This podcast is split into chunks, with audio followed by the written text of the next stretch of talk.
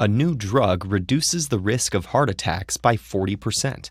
Shark attacks are up by a factor of two. Drinking a liter of soda per day doubles your chance of developing cancer. These are all examples of relative risk, a common way risk is presented in news articles. Risk evaluation is a complicated tangle of statistical thinking and personal preference. One common stumbling block is the difference between relative risks like these and what are called absolute risks.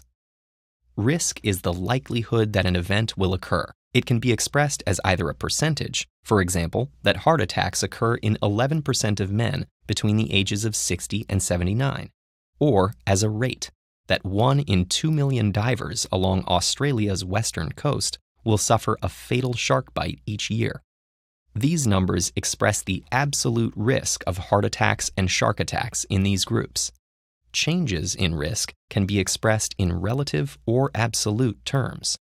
For example, a review in two thousand nine found that mammography screenings reduced the number of breast cancer deaths from five women in one thousand to four.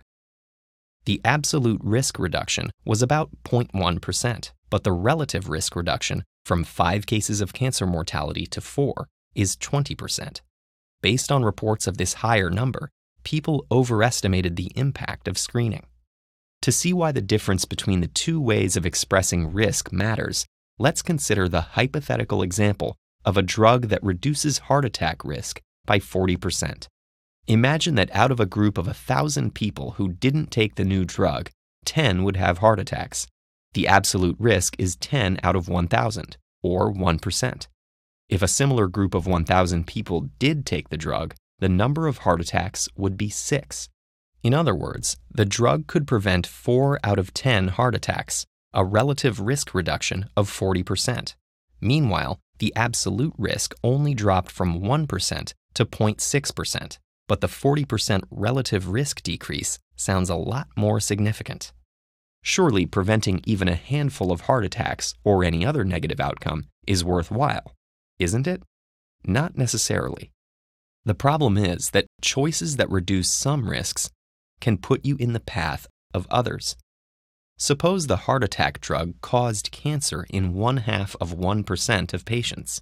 In our group of one thousand people, four heart attacks would be prevented by taking the drug, but there would be five new cases of cancer. The relative reduction in heart attack risk sounds substantial, and the absolute risk of cancer sounds small, but they work out to about the same number of cases. In real life, everyone's individual evaluation of risk will vary depending on their personal circumstances.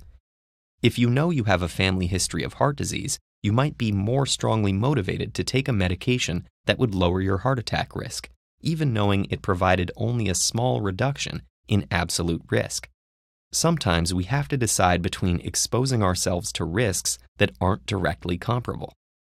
If, for example, the heart attack drug carried a higher risk of a debilitating but not life-threatening side effect like migraines rather than cancer, our evaluation of whether that risk is worth taking might change.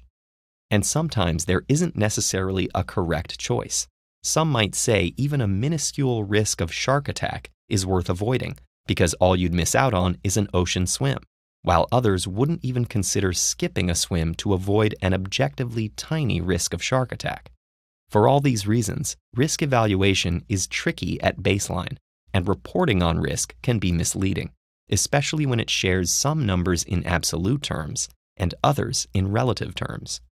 Understanding how these measures work will help you cut through some of the confusion and better evaluate risk.